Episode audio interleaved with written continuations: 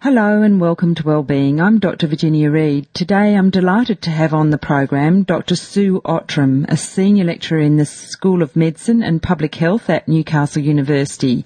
Welcome, Sue. Hi, Virginia. So, Sue, you've been in the in the business of educating doctors, really, about how to communicate with their patients. I believe. That's right. So at Newcastle Uni at the medical school, it was part of the foundation um, of the curriculum uh, many years ago um, that we needed to, um, I suppose, up the game and teach medical students how to um, communicate well with their patients um, as a matter of not just being nice, but having the skills to uh, carry out a consultation for the best um, information and well-being of the patient. Yeah, I guess I have a particular interest in that. In that, um, looking at the literature, the one of the most important diagnostic issues is a good history. It's actually it performs better in terms of making a correct diagnosis than your CAT scans, your MRIs, your more sophisticated tests, etc.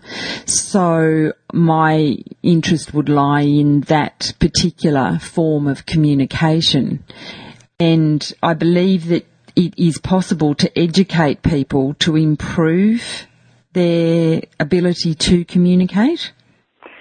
Yes, that's certainly true, and that's we've got much more evidence about what it is we can do and how we can um, train or educate uh, medical students to do that. Um, it's not without its difficulties, and I could come to that in a moment.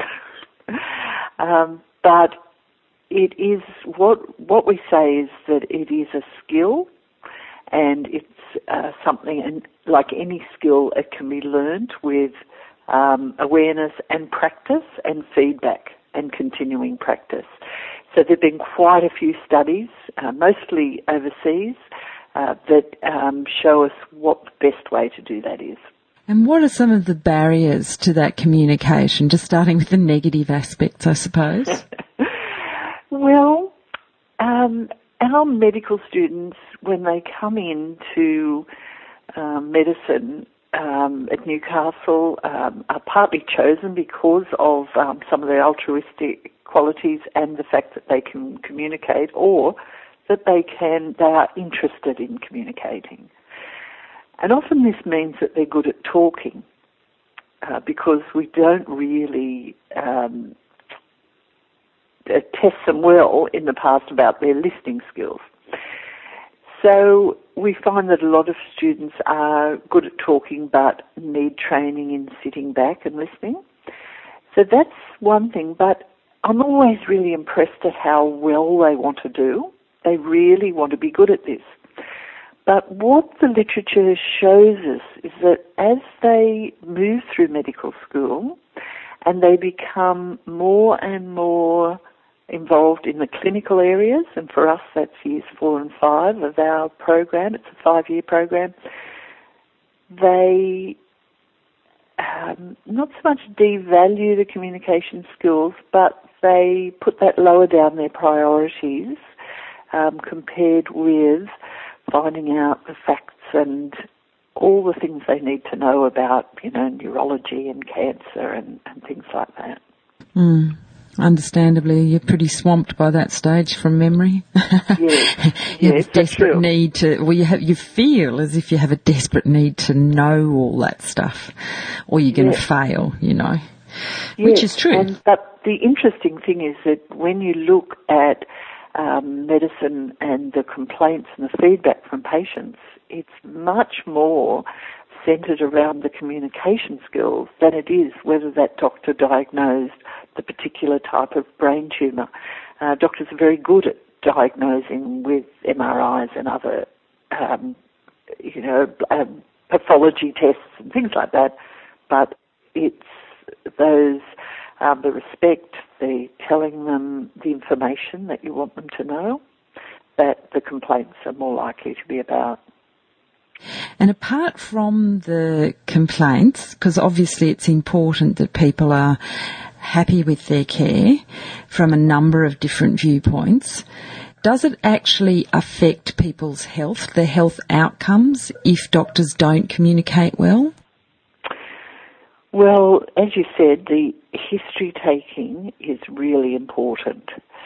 So we've got research that would say that most um, patients go in with a number of things that are the matter, and the first thing they mention may not be the most important for them. So if that doesn't make sense, does it? I mean, why do people do that? do we know why? why patients do that? Yes. Well, yes, sometimes they're leading up to it because most of us want to give a story. And if the doctor says, how are you? They'll say, oh, well, I'm not too bad. I've had a sore knee lately. And if the doctor then goes, ah, oh, sore knee. That's right. Exactly. Uh, but, and then the other part of that, that, that might be a sort of simple thing to fix. But sometimes they have sensitive issues um, that may be around sexuality and maybe wanting to talk about, um, you know, end of life issues. Then they're testing out whether that doctor's going to listen, whether they've got enough time. Um, and I'm sure that you've you know, had the situation, any general practitioner has had the situation of going through a whole consultation and then somebody saying at the end, Oh, I just wanted, I just wondering whether I could talk about the fact that I'm having trouble with impotence or something like that. I suppose some people it's just difficult to articulate what's actually going on. Um, yeah. And so is it therefore that that listening is what facilitates those people to be able to articulate what's going on better?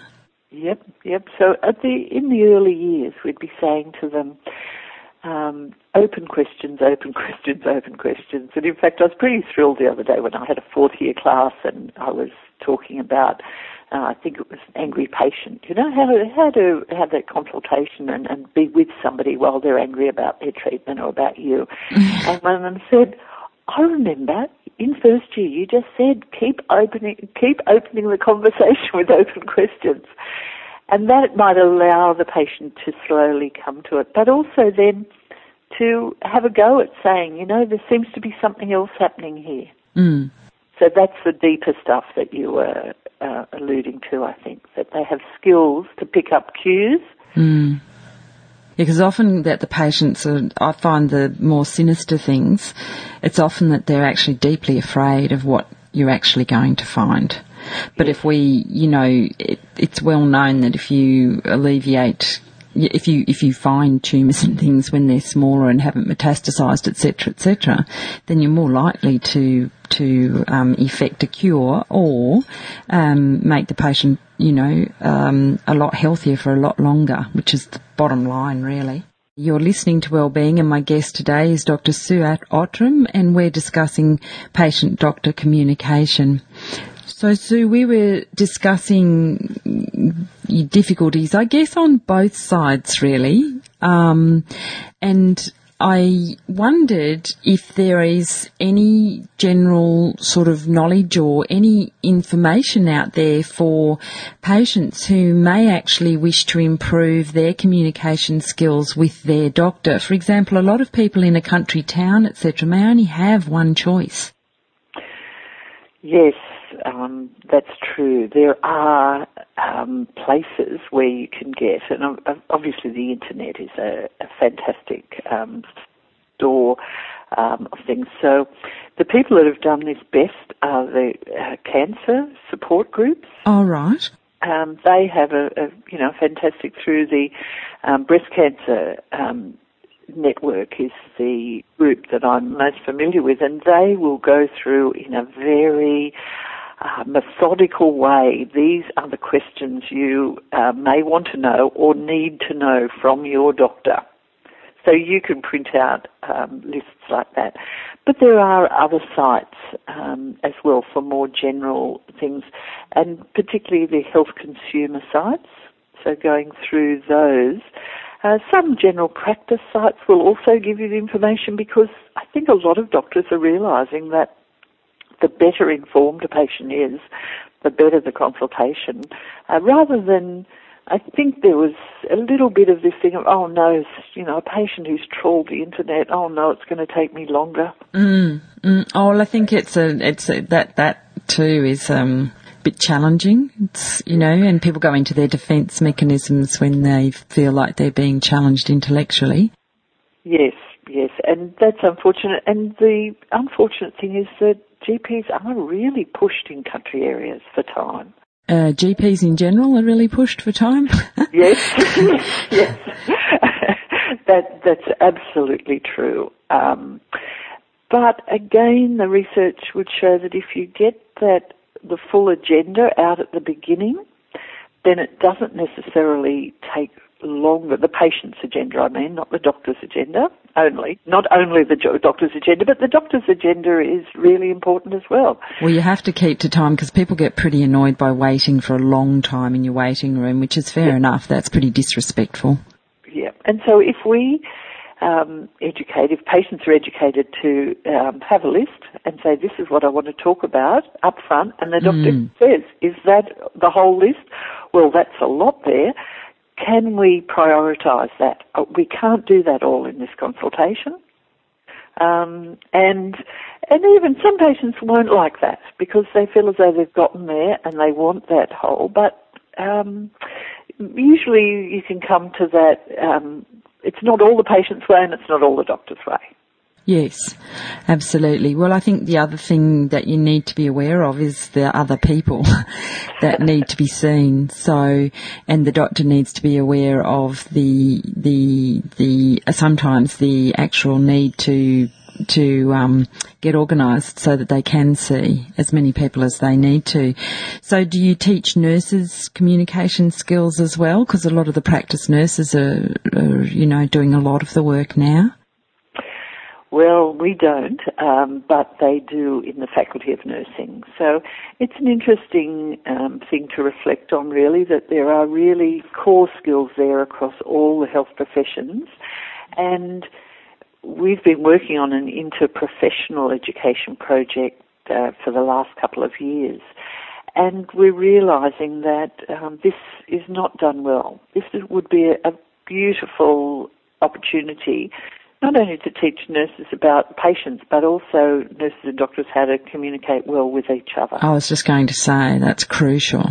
Yep, and we don't have at Newcastle any formal interprofessional education at the university. Incredible, but, huh? Yeah, but the rural schools do that's important that the rural, I think too, probably rural medical centres um, would teach that because more and more we're seeing nurses, nurse practitioners uh, do a large bulk of the work, particularly very remotely where I work. Um, they're crucial, and being able to communicate actually by telephone and by um, computer is yes. becoming another fe- whole another field of communication. Yes. We've um, because we didn't know what the new grads, you know, what they were feeling about their um, education about other professions. And so we went out last year and we did group interviews of new pharmacists, new um, nurses, and new doctors. And it was truly amazing what they said about um, what they didn't know about each other. They didn't know what their roles were. They didn't know um, how to talk to them. The nurses, in particular, were really felt intimidated um, by the doctors. The doctors felt intimidated by the nurses. Um, they felt devalued by each other, and they felt as though um, they really wanted to get to know something about the other person in a real live situation. So Look, we're hoping to look at that more in the clinical area. Perhaps it has to happen when they're out in the clinical areas rather than in university labs. Oh, look, I couldn't agree more. Just the opportunity and the excuse to do that is welcomed, generally speaking. And even social, social um, occasions. Um, Absolutely. We, we, I was just thinking um, yesterday that what would be really great to do is to have a series of films around just mainstream films about around um, health, emotional health, you know, psychiatric issues, a beautiful mind, all those wit, which is about um, you know a woman with advanced cancer, and have a, an, a social event around those and discussions out of the curriculum because the curriculum is so crammed. Absolutely, but be able to give to um, continuing medical education points to all of the all of the various bodies for that. Yes. You know that that's what really lends it uh, the ability to attract an audience and also to um, put it on the agenda as an important, very important, yeah. um, provider of healthcare to the general public. You would hope, I would think as a patient, that your nurse, your doctor, your pharmacist are all communicating, but we know that that is an area that is, is not well done. And we came at this from the point of view that if um, that the majority of adverse events around medication were due to uh, you know, communication errors. Mm um, or that was part of it. So that was the majority, and so that's why we got this national grant to look at the interprofessional communication with those three groups and medication safety. Oh, that's good. When you get to the stage where you're getting grants, at least it's on the table. and we thought we had to go back. Yeah, we had to go back to basics and say, well, what do they have? Uh, because we're not seeing it any, anywhere much in Australia. Um, in a yeah, in a systematic and a longitudinal way over their programs. Mm. You're listening to Wellbeing and my guest today is Dr. Sue Outram and we're discussing communication in the medical field in general and its effect on patient outcomes. So there's research, I mean, the, basically the reason for the research is that it gives a basis on which you can then apply for funding, etc., to look into areas that are still not well done. Is that yes. basically yes, it? And I believe that at the moment you're looking for recruits, basically, for, um, uh, is it a study that you're doing? No, not a study. No, just part of a teaching and learning. I think what we're increasingly doing at the University of Newcastle and other universities is um, drawing that research teaching agenda together. And once upon a time, it was that meant this research teaching nexus they call it, and it meant you talking about your research when you're in teaching. So if I'm, I've done some research on um, at the moment the way doctors talk about schizophrenia to their patients and relatives, then I bring that into my lecture. But also it means the things that you teach that you also um, bring a scholarly look at. So what I'm doing at the moment is um, trying to develop more a patient as teacher program so that patients, people who have um, a, an interesting and relevant story um, that fits into our curriculum are brought in um, to tell that story. And we may, um, an, an, example is that um, recently I had a woman who had was born with um, without limbs on her one of left or right side, and um, she it wasn't that she came in to talk about how doctors are bad communicators. She talked about she came in to talk to them about how this had affected her life and what a wonderful life she'd had. She was a Paralympian. Her parents said, "You, you know, we've got two other kids, and you're going to be treated exactly the same." So it was quite inspiring. On the other hand, um, I've had people come and talk about um, their experience with irritable bowel syndrome and Crohn's disease, where you know it's been a struggle, and to and it's not again about um, the, all the medical drugs and things they've had to take, but how does it feel to have chronic diarrhea and not be able to control it, and therefore not to go to work, and your relationship breaks down, things like that. So that's a very powerful thing for the students to understand. Mm. Um, and I think people may have seen films in the past where patients were paraded onto a stage and all the doctors in their white yeah. coats were there and they said, walk. The person walked lopsided. Aha, see this sign. and so it's not that, it's actually using the patient as an expert. Mm. Um, so yeah, we, you know, some people have a really good story to tell, and it would be great to um, be able to recruit them uh, to um, help us in this way. Mm.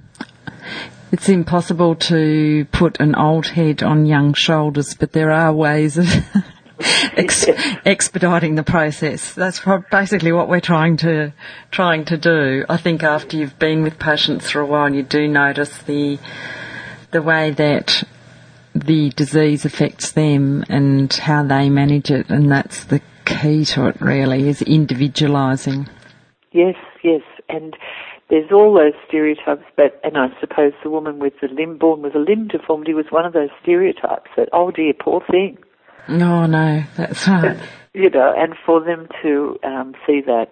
Um, but also with, um, you know, that was a few years ago. I had somebody um, come in to talk about their um, experience with Crohn's disease, which is, you know, as you know, uh, you know, can be a very severe um, gastrointestinal problem requiring surgery. And I've been actually wanting to get somebody again since then. So if there's anybody out there who comes to Newcastle, you know, a couple of times a year, um, but you know, people who've had um, treatment through psychiatric. Um, you know, and and had you know recovery for them. That's another thing that's really misunderstood. You know, sometimes people say, "Well, yes, it's been really hard, but this is where I am now, and I've accepted it." um, so that the students can get an idea of what recovery means to that person um, rather than to themselves. Mm, yes, that's right, broadening their perspective on life.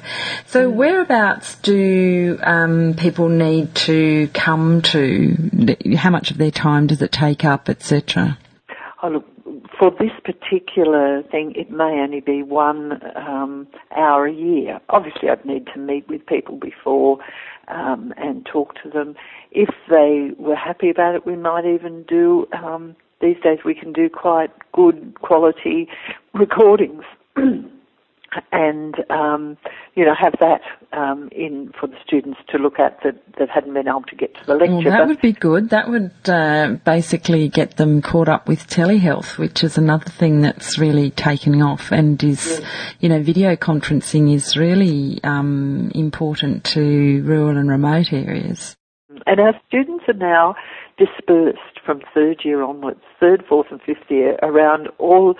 So some of them can't get to lectures after that time, um, which I find a little bit frustrating because I'm I do like the face to face. I like to see the students there uh, in my lectures, but you know that, that that's the reality. Yes. Now that, but um, there is another way in which we use patients. Can I talk about that? Yes, certainly. The other way that we um, involve people, and these aren't patients, so it's very different from that expert patient that I talked about. But yeah. um, we find that the best way for patients to learn skills is is obviously if they could practice and communicate with real patients in hospital. But people in hospital these days are very sick often, and we have many more medical students, probably than certainly than when you were a medical student. Yes, yes. With, uh, in Australia, we've um, doubled, even tripled the numbers. So what we have, what is called a simulated patients, and they're people who may have an acting background, and often that's terrific if we can get actors of all ages, from um, adolescents up to older people, older citizens, and as long as they're mobile. And they come along to either the university or some of our clinical sites, such as, oh, look, in Taree, um, Tamworth, Armidale, Gosford, Wyong, and Newcastle, and they are given a scenario, so it's not their own scenario, and it might be, as I mentioned before, somebody who's very cross because their um, their elective surgery's been um, delayed, or they haven't seen the doctor in ED, or there's been a, a mistake made, and they're angry, and so that patient would um, be playing the role that we've given them and that we've trained them for, and the students in a small group of, say, 10 would take turns at doing that in a two hour session.